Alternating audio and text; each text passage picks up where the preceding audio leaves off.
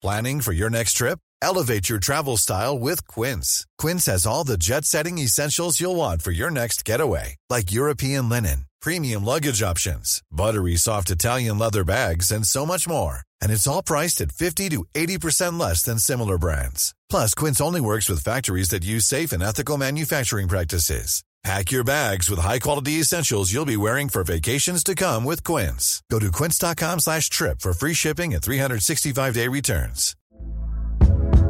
Hey there, it's Michelle Norris. I'm host of a podcast called Your Mama's Kitchen. When I travel, I'm usually looking for a way to find a taste of home when I'm not at home. And one of the things I love to do when I am at home is entertain. And Airbnb allows me to do that. When I was in California recently, I rented a house that had a great kitchen. And when we were sitting around the table, we're all thinking, we're in someone else's house. Someone could be in all of our homes as well.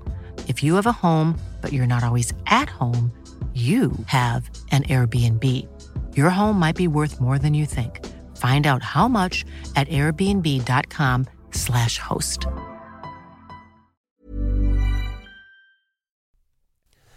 Hello and welcome to the Rugby Dungeon. Thank you for listening, thank you for subscribing, and of course, thank you for leaving us iTunes reviews. If you want to get involved with any banter or chat, follow us on Twitter. I'm at Jay Beardmore. This podcast is at the Rugby Dungeon, and of course, there is the world's biggest rugby podcast, the Egg Chasers Rugby Podcast. Me, Tim, and Phil every week at Rugby Podcast.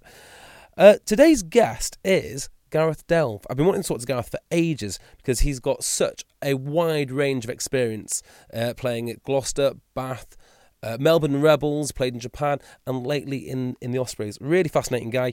Uh, so here we go. This is my interview with Gareth Delve. Hope you enjoy it. What are you up to now? Uh, so at the moment, um, ooh, it's been a bit of a strange old year. Mm. Uh, obviously finished up Ospreys last year in May, so been finishing off my masters at uni. So got a dissertation, um, a couple of exams coming up next uh, next month. Yeah. and I've been doing a like a business management placement Oh, excellent. at, uh, at Apple actually. Yeah, so insurance. So trying to get a bit of real world uh, experience and um, yeah, sort my ankle out. Uh, Is, is that why you left the Ospreys, actually?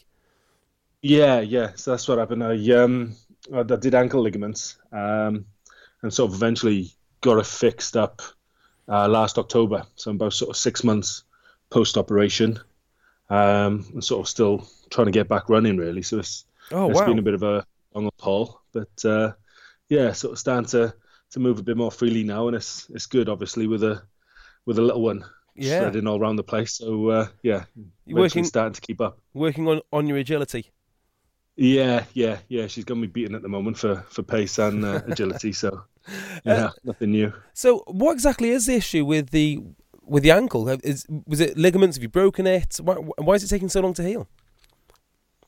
Um, it, it was just a, a real nightmare to be honest. I did ligaments, uh, came down in a line out and and tore the ligaments, Oh. and then uh, just landed on someone's foot, blew him out. Um, and it's just taken a, a bloody age, and I didn't end up getting the operation till ten months um, post injury, so that didn't help. And then uh, yeah, eventually I had to go and get it sort of fixed up Mm. myself, and um, yeah, yeah, I suppose just on the on the way back now. So it was sort of three months on crutches, and uh, yeah, six months, six to twelve months, hopefully, until I can sort of see where it is. But uh, yeah, it's been a long old, uh, long old haul. Yeah, well, at, at least you've not wasted wasted your time in the in, in the meantime, eh? No, that's it, mate. Yeah, it's been good. I think uh, you know the PlayStation's gone to one side since the little one got born, and uh, you know it'd be nice to have a couple of letters behind my name come the end of this summer and uh, get the masters done. See, I, I've remem- I have seen you play since I can remember it. Really, and I was looking up, looking you up on, on Wikipedia. You're, you're only thir- 34, so are we likely to see you back in a rugby shirt at any time? I don't know, mate. It's a it's a tough one. I think it's it's, it's looking unlikely, if I'm honest, mate. It's um it's something I haven't really made a final decision on because uh, I've been sort of waiting to see how the ankle healed up, and if I felt great, then you know there'd be no reason not to look to carry on. But Yeah. um, it's sort of 18 months now, really, since I I did the injury, um, and just time dragging on.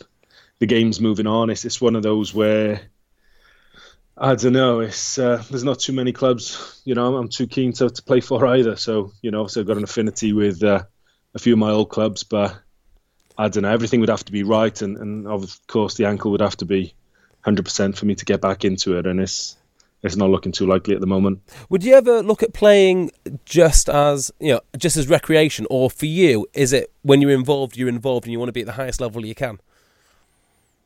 I think it has been that. You know, I got to be honest. Um, you know, most of the enjoyment I was getting through my career. You know, as a back rower, the nature of the game, you're you're busting yourself up and you're smashing other people about. Mm. You know, it's a tough old game. You know, there's there's obviously some games you enjoy and and you're right in the middle of it and, and you got that feeling for it. But I think what I always loved was, you know, sort of that feeling of being close to my teammates, having that that camaraderie and that bond, mm. and you'd run through a brick wall for them. So I think doing that at a different level and, and I suppose you know, a lot of my mates and a lot of the guys I, I spent a lot of my career with are, are, sort of finishing up. Yeah. I think it's difficult to get back to that level of enjoyment, you know, without having that friendship around it. So potentially, if it was, if it was that, um, that bond was there and it was the team that I had something that, uh, you know, I cared about, then it'd be worth going around or, you know, we playing somewhere nice and warm. But I always hated playing in the heat, mate, to be honest. So, really? uh, even some of these Bermuda things, you know, I, I bloody sweat like a beast. So I'd be there melting away and, and not enjoying it at all. So yeah, it, you know, maybe uh, those days are gone. Just uh, on what you said then, I don't think it matters what level of rugby rugby you play. You do get a certain age, and I reckon it's about twenty nine, and then overnight you feel like one of the older guys guys in, in the change room. Come about thirty one, half half your mates have retired. Yeah, yeah, and, it, it was strange. I think it probably happened to me, you know, after my, my second year at the Rebels, and you know, had some great mates all the way through at the Rebels, but you know, the likes of Stirling Mortlock, you know, Michael Lipman, you know, those guys, Julian Huxley, they moved on. Mark Gerrard moved on, and and some of them retired, some of them went to play elsewhere, and they were probably my, you know, my really close mates in the team. I had mm. some great mates within the club, but they were younger. Yeah. So then the following year, you're going out for a pint with the lads, and they're 22, 23, and it's it's just a different world, mate. It's you know, it's not. Uh, you know, they're fantastic guys and, and we're really close, but you know, it's just different stages of your life. So I think that was a, a bit of a turning point. And, um, you know, the more you think about it, I, the more I reflect across my whole career. It was, it was always those bonds and, and friendships that, you know, sort of kept me hungry. So looking at the, the match day program, I remember when 1982 with the with the youngsters and, and the kiddies, and now you see lads running around. And obviously, Keelan Giles was coming through last year at the Ospreys, and I think you know it's pretty much 98 or 99. Oh, so it's terrifying when you read the dates of birth. Yeah. that's I, it. When you read a date of birth and you realise that you had a Beano from the same year, that's when you feel really old. Yeah, yeah. So that's it. Everything's moved on, mate. You know, and all the kids have just got their heads in their uh, their smartphones now swiping around on Tinder. So it's uh, yeah, not for me. yeah, um, yeah that, that that's when you know you're really really old. Um, yeah. Let's just stick with the Rebels a second because I, I, was going to ask you about them a little bit later on, but uh, as we're there, we'll stick with it now. Um, that was a that was a strange team, wasn't it? Because there was nothing there before you arrived, and then you arrived. Uh, was it like you, Danny Cipriani, were the first year of of their professional existence? Is that right? Yeah, yeah, that's right. Yeah, you were also there for the uh, you know for the beginning. Yep. There had been the um, the ARC, it was called at the time. Mm-hmm. Um, I think it was ARC or NRC.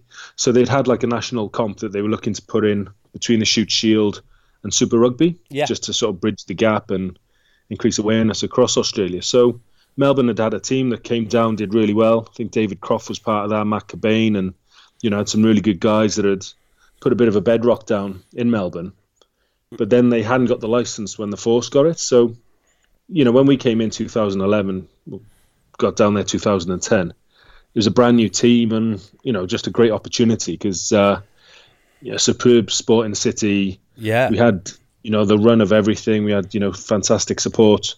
Rod Macqueen obviously involved, you know, at the coaching level.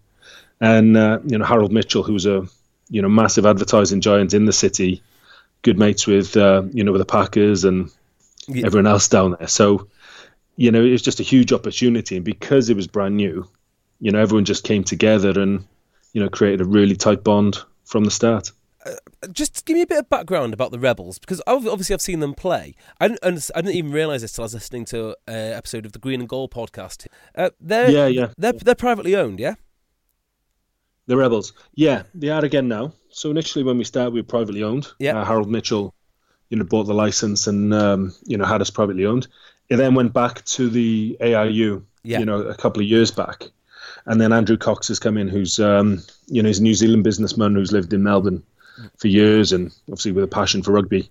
He's taken over the license again, so privately owned again at the moment. And I suppose uh, you know that's been a good thing with everything going on yeah. around the uh, the SANZAAR decisions. Oh, absolutely, yeah.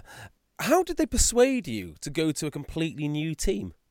Yeah, it was um, you know it was a tough decision. I got to be honest because the you know I suppose the key options at that time I'd, I'd sort of whittled down. So either going back to Cardiff um, you know, to the Blues. Mm-hmm. Um, and I had a, you know, had a great offer from them. I, you know, pretty much the offer of the captaincy. I'd been captain in Gloucester for a couple of seasons. Yeah. And obviously, I just got back into the Welsh team, um, you know, for the previous Six Nations. So it was a huge character to go home, and obviously the family being there, and and you know, it would have been a fantastic, you know, life in in a way.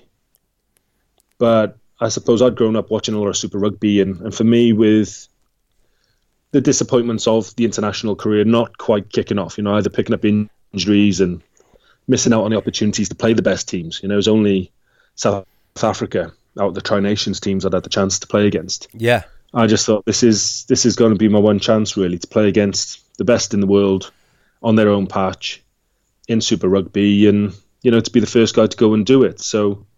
You know, obviously there, there hadn't been another Welshman to do it. It was a brand new team. There was the chance to create something you know, in a, in a fantastic sporting city. And I think that just swayed the balance in the end. It was um, it was special, you know, the chance to to start a new team because obviously Bath and Gloucester are both nearly well, Bath are 152 years old now. Yeah, that's right. And obviously, uh, you know, Gloucester are coming up to it, you know, in 73 to 1873. So to go and create a team with a, a load of brand new mates on the other side of the world in a pretty special city was um, you know, a bit of a once in a lifetime chance. See, I can only imagine if I wanted to get you on to the Melbourne Rebels, I'd have to call you and say Stirling Mortlock signed, and then I'd have to call Stirling hmm. Mortlock and say Gareth Delve signed. Yeah, I don't know if Stirling would have known who I was at the time, to be honest, but uh, you know, and, and, Danny got a fair few of the headlines, but. Yes, yeah, true, that was actually. the amazing thing for Stirling and, and, and Rod to be involved with it. You know, Rod had been a successful businessman for about 10 years. It was, you know, probably, was it eight years since he'd won the Lions, series, um, you know, with the Wallabies. No, yeah. sorry, um, longer, ten years since he'd won that.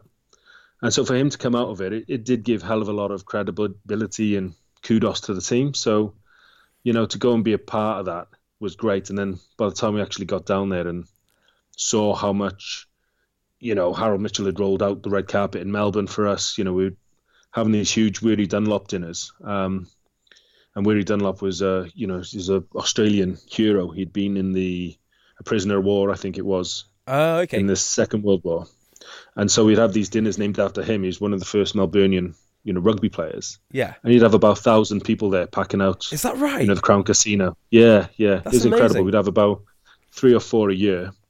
Every one of them packed with about you know eight hundred to a thousand people.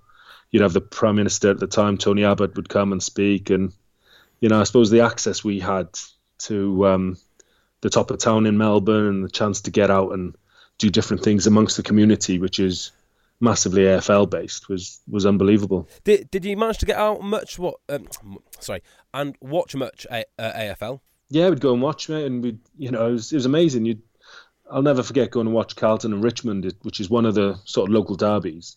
Hmm. But it was a Thursday night game, and you've got about eighty thousand people at the MCG and just thinking, you know, there are 10 teams within the city, and, you know, often they're getting crowds of 40 to 50,000, and, you know, the big teams getting 80, 90,000 plus.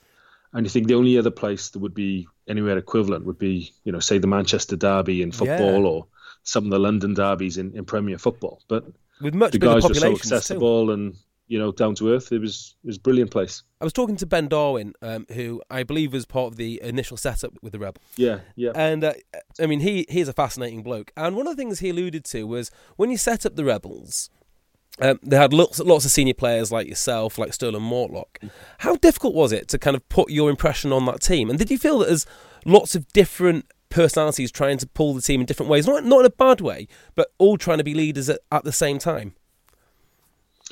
I think you always get that, you know, because it's, I suppose there's any sort of leadership or any sort of group dynamics. You mm. get the you're in the storming phase, and, and we'd all been chucked in together. Some of the guys knew each other from Sydney. Yeah. Obviously, a lot of the international boys had, had known each other through the years. But I think that first team, we, we had, um, think it was 12 players that had captaincy experience, you know, wow. either at Super Rugby level or, you know, myself at sort of Premiership level. And, and so the dynamics were, you know, they were great in one way. You got so many leaders. Um, but I, I, thought it was, it was brilliant in a way because I was expecting, you know, obviously Stirling was captain, you know, for the first couple of years. But I suppose for me to be given the honour of being the vice captain coming over as a foreigner was great. And I, I think that was testament to the fact that although there was that many leaders, it was an element of, you know, meritocracy. It wasn't about where you were from or coming across as a foreign player. Mm-hmm. And I think to do that with a brand new team was different. Whereas if you go into a team now, you know, you're going to have things embedded and you're going to have, you know, the social side set up. There's going to be yeah. a few cliques that you, you have to break down and all the rest. So, you know, I, I think there were some difficulties chucking a load of new personalities into one city and into one group so quickly. But I think, if anything, you know, we, we did very well with that, you know, especially in that, that first season. Mm. Um, and then obviously managing different things. Like I say, with any team, you've got different mentalities, different sort of priorities, and you know that's the challenge of leadership is getting everyone on the same page and go in the same direction. And how how do they go about integrating you all? I think a little yeah, bit more lo- unusual. Loads of booze, mate. That was that was the key, innit? It's uh, always the way. No, we you know we had a few you know big get-togethers. We'd go down to Lorne, which is um you know beautiful place on the Great Ocean Road. Yeah. And we had about three or four days down there together. We'd do some training, come up with, you know, obviously the, the team um, priorities and principles, mm. you know, I guess it was. And, and, you know, I suppose work out who we wanted to be as a squad. And, you know, I guess around there, we'd have a few beers in the evening um, and get to know each other. So, yeah, we, you know, we did a lot in that sense, you know, in following years, we do a couple of army camps and, and things like that. But, um, you know, ultimately it was it was that first phase of just getting to know each other and, and getting on the same page. Sounds absolutely brilliant. You're selling it to me. Yeah, yeah. Well, that's it, mate. It, it, doesn't take much selling, honestly. You get down to Melbourne, and uh, you know, it's it's one of those amazing places that um, has just got everything going on, but it's got that small town feel. You know, mm. where everyone's got a bit more time for each other, and you know, there seems to be a bit more warmth and, and genuinity to people. But you know, and, and, as a team, because all the guys were from interstate or or international, you know, we relied on each other so heavily. And um, you know, for me and you know my Mrs. Helen, like it was it was a great experience, great time of our lives. It sounds absolutely incredible. And talking to you about it, the warmth which you speak about Melbourne makes me think: Would you swap your experiences at Melbourne and at Japan for more appearances for Wales, or are you quite happy the way that everything worked out? Yeah, I'm I'm happy. You know, I I knew when I left, because um, like I say, it was, it was a fairly clear cut decision. You know, if I'd gone back to Cardiff, I'd have had a leadership role. You know, if mm. well, I was offered the captaincy to go back to the Blues, and I was back into the Welsh squad. But it, it wasn't that I disrespected that. I just felt that you know yeah. by that point I'd actually been in the Welsh squad for what was I when I left? Seven years. Mm-hmm. You know, so I got my first cap at, at well, played my first game at 20. Didn't get my first cap until 23 then because I'd got injured in that game at 20 and, and missed, you know, 2003 World Cup. So I felt it was always that element of there wasn't a lot of continuity while I'd been around the Welsh squad. We'd have a lot of new coaches. I was always playing over the bridge. So yeah. I suppose by the time I'd made my mark on the team, I'd either get injured, in all honesty, or the coach would change. And sometimes they'd come from the regional setup, and then you're fighting again to push your nose in front. And I suppose for me, it was a case of taking control of my own career and and doing things that I wanted out of it because I I spent my whole career I wanted to be the best player in my position in the world mm. and I wanted to play against the best players in my position in the world and, and for me that was your All Blacks and you know South Africans like Pierre Spies and those guys. And in a sad way, in 2008, I just got the Welsh jersey as number eight, you know, for the second test in South Africa. Mm. And I lasted 20 minutes before I tore my cruciate again. Mm. So it was just, you know, a little bit of a feeling of saying, right, I can't really control whether I'm going to be selected the next time these games come around or whether I'm going to be in favour or whether I'm going to be injured. But if I go down and play these guys, and I'd played with Greg Somerville and Carlos Spencer, who I, wow. you know, loved as a player at Gloucester. Yeah. But even those guys, you know, that was towards probably the end of their career. Whereas I thought your Kieran Read, your Pierre Spies, you know, your Palus, your Burgers, they're all playing down there right now, and I can play against them every week. And if I get the chance to wear a Wales jersey again, I'm going to have absolutely no fear at all about playing the All Blacks, about playing the Wallabies or the Springboks. And you know, for me, that was that was the decision in the end. That was my chance to go and do something for me, where I wasn't going to be reliant on, um, you know, I suppose selection decisions. Uh, now, I'm going to bring this uh, interview back on track in a second, but I just want to take it off on a quick tangent because you mentioned a name then, uh, Carlos Spencer. How good yep. was he? And not not just in games, but I imagine he was he was amazing just to train with.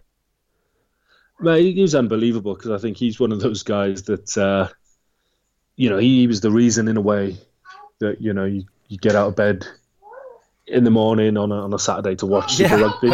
Hundred percent. Uh, see, my little one agrees. Yeah, so But uh, you know, amazing showman and, and a fantastic player. But I guess from playing alongside him, you know, what an athlete. Like he was 34, 33, 34 when he turned up at um, Gloucester and still incredible shape.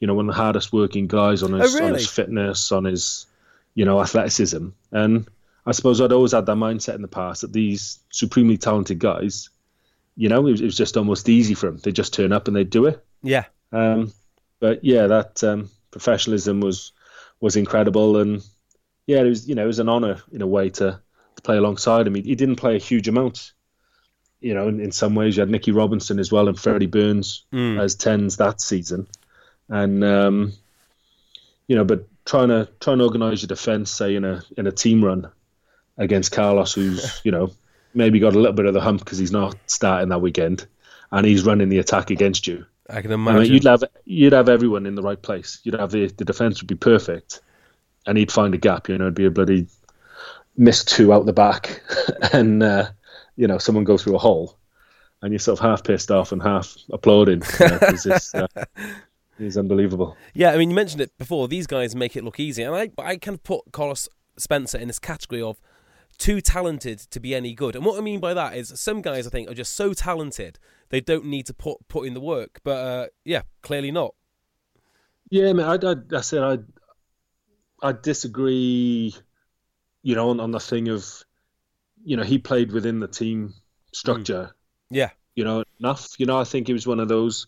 Obviously, he's always going to have a reputation as a maverick because what he could do and what he had the confidence to do on the pitch mm. was unbelievable um, and probably uncoachable. You know, I think that scares some coaches because they're worried that what they're telling people to put on the field isn't going to happen. Mm. And they're worried that reflects on them. So I think at times that was a little bit why there was a difficulty to to play Carlos in a team where we had quite a few younger guys within the squad, and they probably needed more structure. Yeah. Than it was thought he would get. Do, do in his last game for us, he you know he conjured this try in the last five minutes. It was literally his last appearance, and he just controlled the game. And I thought, you know, it was a great way for him to sign off. Yeah. Do you think that coaches, particularly in the northern hemisphere, and it might be the same in the southern hemisphere, I don't know, but northern hemisphere almost fear talent because they can't coach it. They can't control what's going to happen next. So you can't build a game plan around Danny Cipriani doing a miss two out the back type thing because you just don't know what's going to happen. Yeah, I think you know I, th- I, think that is a case. You know, probably more so in the northern hemisphere where you know it's always been that little bit more attritional. Um, I actually read David Strettle um, did an interview, I think, going into he did actually this week this weekend's game. Yeah, yeah. So I read that talking about saying coaches are, are, are, viewing players on what they can't do as opposed to what they do offer. Yeah, and I do think that is an issue, and it, you know, there's a number of factors around that. You know, the coaches' job security. They feel if they're not winning games, then you know they're, they're going to be out of a job, and totally understand that. But in the same way, I believe a coach's job is to develop a player, to develop the team. Hey, it's Paige DeSorbo from Giggly Squad. High quality fashion without the price tag. Say hello to Quince. I'm snagging high-end essentials like cozy cashmere sweaters, sleek leather jackets, fine jewelry, and so much more. With Quince being 50 to 80% less than similar brands.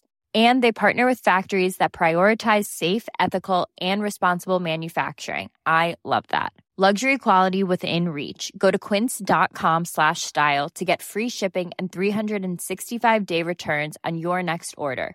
Quince.com slash style. Hiring for your small business? If you're not looking for professionals on LinkedIn, you're looking in the wrong place. That's like looking for your car keys in a fish tank. LinkedIn helps you hire professionals you can't find anywhere else, even those who aren't actively searching for a new job but might be open to the perfect role. In a given month, over 70% of LinkedIn users don't even visit other leading job sites. So start looking in the right place. With LinkedIn, you can hire professionals like a professional. Post your free job on linkedin.com slash people today. Mm. You know, certainly you don't accept guys who are going to go off and do their own thing to the detriment of a team.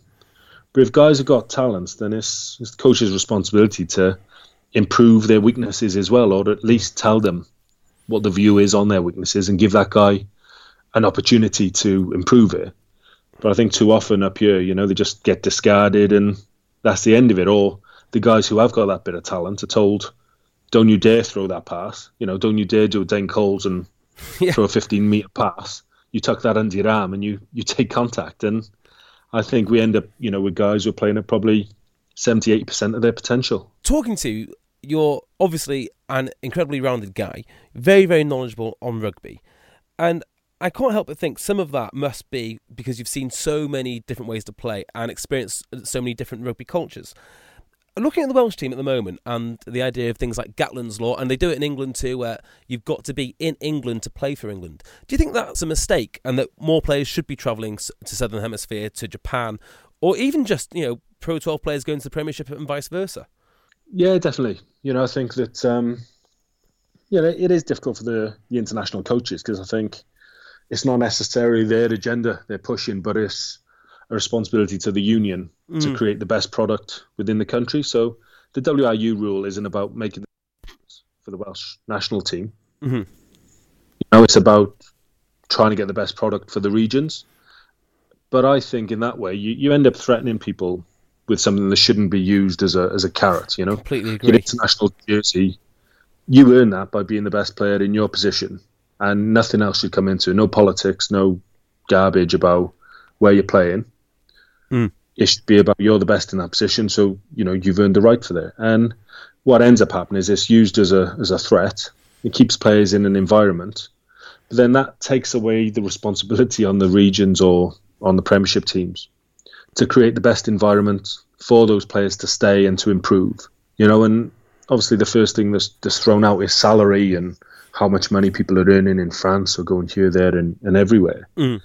But you know. It, in my eyes, it's a global game. My life and my friendships and experience have been massively sort of um, helped by having that experience of traveling. You know, my ability to deal now with, obviously, you know, all that's not playing again, is helped by the fact that I know there's a big wide world out there, and it's not going to be, you know, my view of rugby in the world isn't coloured by, you know, disappointment within, you know, one place. Yeah. So I think the more well-rounded we can make our players and athletes, and like I say, guys that go and play Super Rugby, take away that fear factor. You know, maybe we don't end up losing 12 on the bounce to the Wallabies. You know, maybe we learn what we need to do to beat the Kiwis. Maybe we, you know, use that experience to come back and, and tell our teammates, listen, these guys got two arms, two legs, so let's put them on a pedestal. But, um, you know, I suppose while there are those differences and discrepancies in, you know, salary or environment or bloody insurance or anything else within these places. I don't think you can hold a gun to people's head and say, well, if you leave, you know, you're going to lose the thing that you value the most. Because I've never been more patriotic, to be honest, JB, than, you know, when I've been over the bridge or when I've been down on the other side of the world and I'm getting up at 34 in the morning to watch Six Nations. It's, yeah, you know, it, it, it makes makes you realise how much you love your country. But um, yeah, sometimes it becomes a bargaining tool, and I think it's wrong. Yeah, I completely with you. I think it's. I'll go further. I think it's a little bit unhealthy as well. I mean, uh, there is something very romantic about the hometown boy growing up and playing for his hometown club. But for instance, if you grew up in Swansea, lived in Swansea, played your rugby in Swansea, I'm not for one second saying that that's a bad thing, but maybe there is an advantage of going over to Wasps for a year or going to France for a year. Yeah, the classic one is Steffon Armitage. Who was Steph Armitage yeah. before he went to to Toulon?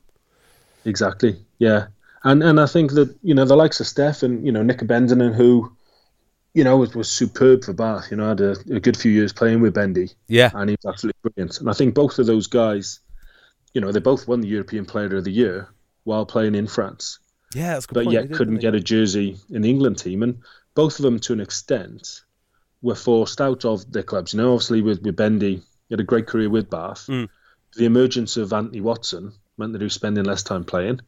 He goes across to Clermont and has been outstanding ever since. Yeah you know, Steffon, by far the best seven, you know, in England for a long time, and his performances, you know, dictated. He won European Player, I think, twice on the bounce, three Heineken Cups, and yet he can't get a jersey, even though when he was at London Irish, he wasn't on the radar because yeah, apparently he wasn't playing well enough. And you know, I think that um, it's wrong. You know, it's it's a bit probably controversial, but you know, when you look at it, all we've got as players, and I think you know, now it's I think it's great that they've now changed the residency rule and they're going to change it. Because, Do you think that's great though? Yeah, because I think three years isn't long enough. Like I loved Australia, yeah, and you know I loved the players I played alongside, and I, I respected, you know, the opportunity to play in the country and the supporters and, and everything else. But it, it didn't make me Australian. You know, I was always a Welshman in mm. Australia, and I couldn't have represented the Wallabies with a passion that a, a young guy who's grown up and lived his life in Sydney and played all his rugby. I wouldn't have wanted to. You know, yeah. my only view was ever to representing Wales and making them a better team when I had the chance to play. Mm-hmm. So, you know, this whole thing about I want to play at the top level and I want to play international rugby. And, you know, I've got some great mates who have, who've done it, played for other countries, and I love them to bits. But, you know, certainly not for me. You know, your country's your country. And, and that's that. Yeah, see, that, that's an interesting one. I, I kind of have some sympathy with that position you know tier one to tier to tier one countries. It's a very short career rugby, and I look at the guys who are playing now, and say, say some of the guys who like I'm going to give you an example, like like a Rokoduguni. I just don't see why he should finish his career half a million pound short compared to someone who isn't as good as him just because the residency rule changed. I mean, it won't affect him per se, but that's just just an example. Uh, particularly if you play tier two. Yeah, yeah. Well, sorry, JB. Someone yeah. like Rokoduguni, man, he's he's represented this country, and he, he, could have played for, I suppose, any of the home nations because he's represented the British Army. Yeah, yeah. On the biggest stage, mate. So you know, I'm not, I'm not talking about no, guys no, like him. You know, full respect for. No, no, that's a that's a bad example. But I guess I, I'm meaning like some someone who played in I don't know Namibia or Namibia or somewhere like that com- comes over, does three years as far as I'm concerned, they, they should be allowed to play because they can't earn that money money elsewhere. And it's a very shallow view, but I just can't square the circle of giving away so much income at the end of a career. But yeah, I, I understand what you're saying, mate. But you know, I never ever played international rugby to earn money. Yeah, know, I think that's that's the difference. I think if the if the unions, and I'm sure a lot of people feel the same. You know, if the unions made it free for people to come and watch, the boys would be happy to go without the money. You know, obviously the fact that you fill the you know you fill Twickenham or you fill you know the Principality Stadium and it's, it's bringing in five million pound or however much it is, the players are going to want that cut because people are coming to see them play. They're risking their, their bodies and futures and health mm. on performing. So I think it's right that there is that you know money paid across. But then, in the same way, if that money was was taken out of the picture and you know, obviously it's a fantastic living nowadays in professional rugby, but you know, I, I can't imagine anyone who grew up running around the garden saying, "I'm going to earn twenty grand now to go play at Twickenham." It was, you know, I want to be Scott Quinnell running around the garden, running over the top of people at junior school because I want to play for Wales, and that's what I mean. It's, it needs to be sort of taken back to that level, you know, a little bit. Yeah. Some of the guys that get brought up around this argument are guys who you know, again, like Rokoduguni and that, you know, have, got full rights to be playing for you know, the country they're at. You know, obviously the likes of uh, you know, he came over as a as a really young guy, you know, mm. and his dad was a Tongan international, you know, playing in Welsh rugby. But Taulupe grew up as a Welsh player. You know, his whole schooling, his whole, you know, rugby education is as a Welshman, and I think that is very different to the likes of. You know, again, a, a, a Teo, who, yeah. although I think Teo's no, mother T- is Teo's mother is, you know, is English. But, yeah, yeah. So, I'll give you an example. Denny Solomona is the one that's going to get a bit of a stick in the next mm-hmm. few weeks. But again, where else is he going to earn that kind of money? I think the risks that they take, it's perfectly justified. Yeah, but I, I think you earn your money with your club. Mm. You know, and that's what I mean. You, if you look at the, again, you know, it'd be a bit controversial. I, I find it hypocritical in that you can say, okay, Denny Solomona is more worthy of wearing an England jersey because he's playing in England than oh. Steffon Armitage was as an Englishman who you know, spent his whole career and his whole life wanting to play for England, Completely but who's had that. to go to Toulon to make a a living and, and to play for a, a Heineken Cup winning team and to get the opportunities his his talent deserved. So why is he more worthy of an opportunity than than Solomona? Yeah, I completely agree with that. Yeah, it also means that the England shirt is dangled to foreign players as a way to attract people to the Premiership, and I'm not particularly comfortable with that either. Yeah, yeah, I'd agree. That's what I mean. I think you know, it's, it's up to the, the clubs and the regions and everyone else to create the best environment. Um, you know, there's love a little quote, and I'll probably get it wrong, but you know, I read something about Branson saying, you know, you you train people to give them the talent that they can leave, mm. but you create the best environment so they don't. Yeah. And you know, in my view, if that was the mentality behind Premiership rugby, regional rugby, I think Premiership rugby is certainly getting its act together, and that is stemming the flow. And obviously, you've seen the likes of Picamoles coming across mm. from France to, to play at Northampton, and you know they're doing a great job with that. But I think there are very few teams that are investing in their culture. You know, they'll invest in players, but as much as you know, Saracens had the Saffacens tag for a while, and yeah. you know they they got a hell of a lot of stick because they got rid of a lot of long term players there. You know, back when uh, Edward Griffiths went in and um, uh, Brendan Venter, but they've created this Wolfpack mentality. And now you look at the young guys that have come through the system, your Owen Farrells, your Tojes, your Kruis, the number of guys they brought in from Division One rugby. Yeah, it's huge, isn't it? created this culture. You know, it's no surprise because they're spending money on the guys having experiences together, whether it be going to Oktoberfest, whether it be going to Barcelona after a, you know, a big win out in Munster.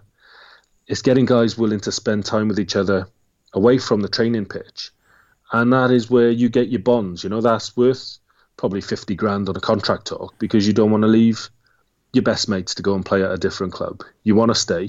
You get off the floor in the 78th minute to make that tackle because you're playing with your brothers. You know, it's, uh, it's a mentality that's getting lost in in pro rugby. I think I was quite harsh on the on the Premiership. Then I probably didn't mean to be quite so harsh because I think, as you alluded to before, that the Premiership have re- really got its act together. I think salary cap system works well.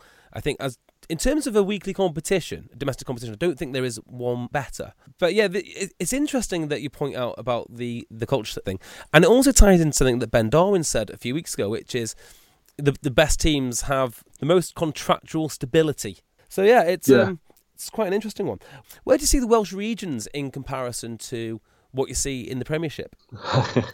I'll be fairly honest, mate. Throughout, so I'll, I'll carry on. You know, I think a, a mile behind at the moment. Um, you know, in, in many ways. And, you know, I think there's some good people who are hopefully going to do something about that in Gareth Davies and, uh, you know, Martyn Phillips. He's got a, you know, HR background. And yeah, again, I, I think it's about creating an environment because there's certainly the talent here. But, you know, for me, there's, it, it's so simplistic sometimes when guys leave Welsh rugby. You know, you look at the likes of Liam Williams, who's going to go to Saracens this year, and you know he's, he's going to join a team that's just won the double and potentially going to win the double again this season. And yet people are saying, "Oh, he's going for the money." You well, know, I mean, he might be going for the New York trip. Team. Well, that's the he's, he's leaving to sort of go and obviously, I'd imagine, you know, obviously he's got um, you know family down there. His his girlfriend lives in London as well, so there's another tie. Yeah, but it's also the factor of of going to an environment that's, that's successful and you know as, as good a job as Wayne Pivac is doing at the Scarlets, Saracens are going to take some catching, you know, over the next few years. So either Liam's going to spend his career sort of chasing a team, or he can go to a team where he's got that opportunity to be a part of it now. Um, you know, and, and I'm sure the other factors around it in terms of the environment, training environment, everything that you need to be a better player is going to be better, you know, at Saracens. And that's no real disrespect to Scarlets because I don't know their system so well, but yeah. I do know, you know, from what I've seen from coming back to, to Welsh rugby, and it's it's genuinely not sour grapes. It's mm. um, it's been some of the worst that I've seen you know, well, throughout my whole sort of uh, career. I don't know what it is about Welsh rugby. I often get in trouble when I talk about Welsh rugby because, quite frankly, I've almost stopped covering it. And the, the reason why it just feels so so political. And although the squads are trying trying the hardest to win, the politics around it undoubtedly rubs off on the teams. I mean, I think is it this week or next week the Blues are going to sorry, the Cardiff Blues are going to change the Blues you could have thought the world is ending. Yeah, you know, and, and, I guess it is tough. I think I think with the Blues, um, you know, it, their situation is is very difficult because you've got a massive amount of talent up in the you know in the valleys and up in the Rhondda, mm. Pontypridd, and the fact is with Cardiff in the title, you're not going to attract you know those those supporters. Yeah, and and again that's that's their right. You know they've they've grown up supporting teams that through no fault of their own or their decision is, are now no longer you know the top professional setup. So you do have to engender support from them, and you do, if you want to be considered, you know, a true region, you do have to reach out and make sacrifices to do that. Mm. But I think the Blues situation is a little bit different in that, you know, Pontypridd and Bridgend came under the Celtic Warriors banner initially. Yeah. So now that got dissolved again. There was no fault of the Blues, from what I know. You know, it was a decision that was made for you know, similar what's going on in Australia in terms of apparently it makes the most business sense and, and all the rest, with no real thought to, you know, the the emotional side of it. You know, it's a business decision. Yeah. But that means then the Blues are expected to drop everything they've been doing for the first few years of regional rugby and welcome in someone else. I think the Ospreys have done it very well in terms of incorporating Bridgend into the region. Yeah. And they've had, you know, great success from that. You know, the likes of, you, you know, Rhys Webb and, you know, the Bridgend boys, Haberfield and those guys that have come through from Bridgend. There's a huge amount to gain from it. But I think it is also a difficult decision because as a capital club, you know, Cardiff have, have always been one of the biggest names in world rugby, you know, as have, you know, the Scarlets, as of, I suppose, Swansea and Neath. But, you know, in, in all fairness to the Ospreys, I do believe they've been, you know, the one team that has really embraced regional rugby. Yeah, I think I'd agree and, with that. And, you know, then they've they've reaped the benefits of it because you look at their catchment area for talent. You go Swansea, Neath, Aberavon, Bridgend. You know, up into the Swansea Valley.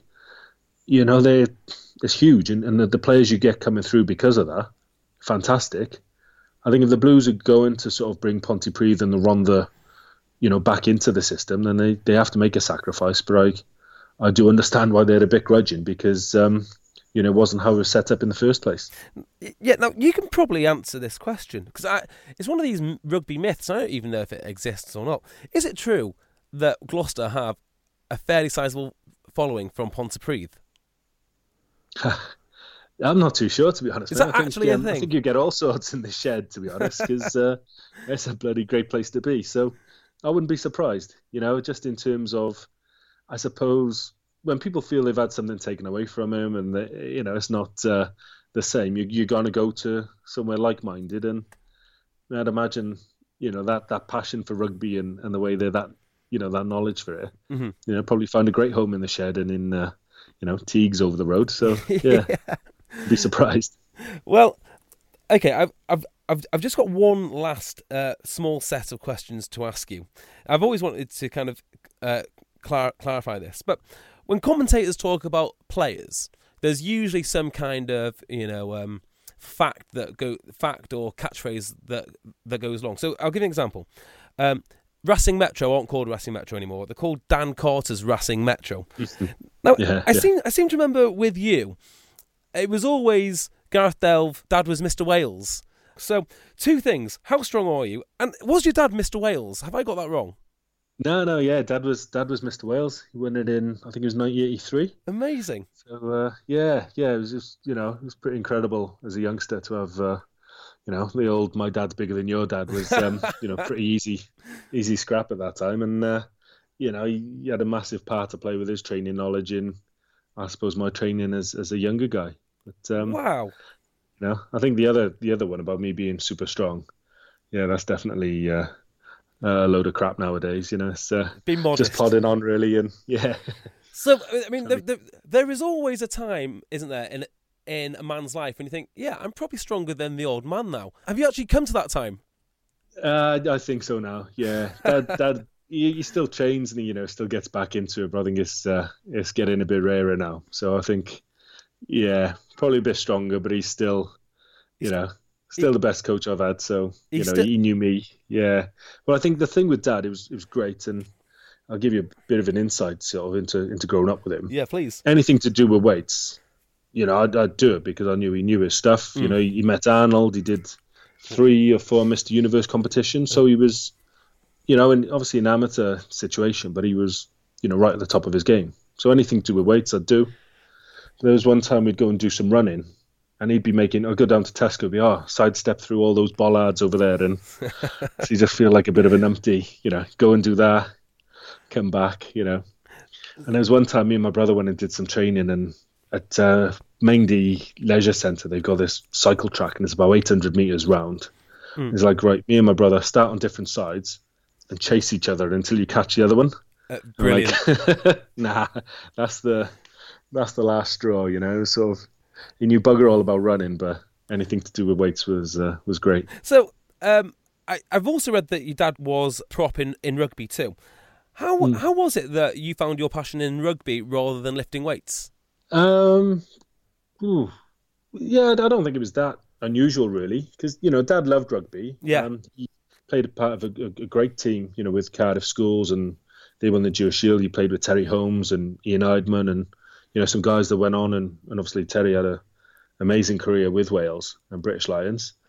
You know, other guys went on to be international. So he got sort of passed over. I think it was around the you know the Wales youth age, and you know one of those usual stories of you know you don't make the trial or you don't get through and i think his frustration led him into doing more training and i think you know for dad he was just more of an individual sport mm. kind of guy but um, you know he, had a massive passion for for rugby and i think my initial passion was for football you know i loved it, really? lived it breathed it yeah i wanted to be ian rush so from probably the age of four i was out in the front you know in the street mm. kicking the ball against the wall you know every night, you know, for hours on end.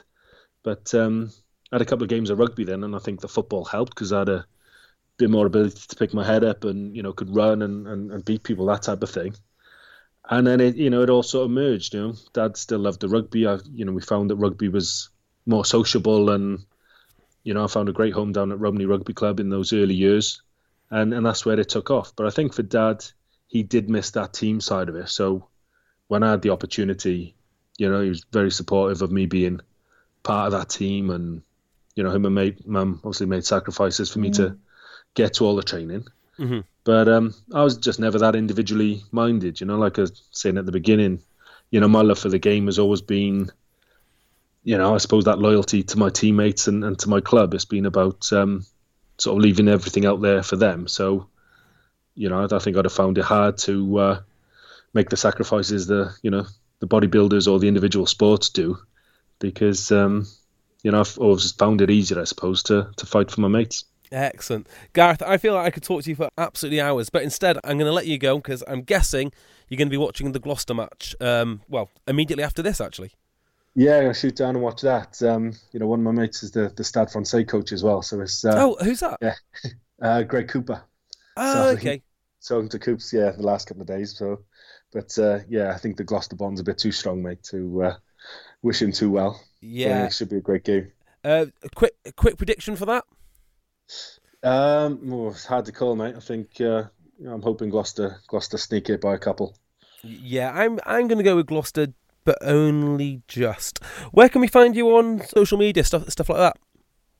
Yeah, mate. Also, I'm on Twitter as uh, at gdelve, and you know, I've been lucky enough and doing quite a bit at the moment with uh, BBC Wales on the on the radio and, and TV. So Scrum V. So hopefully I'll be spouting my opinions elsewhere for a, a little bit longer. Well, let's absolutely hope so.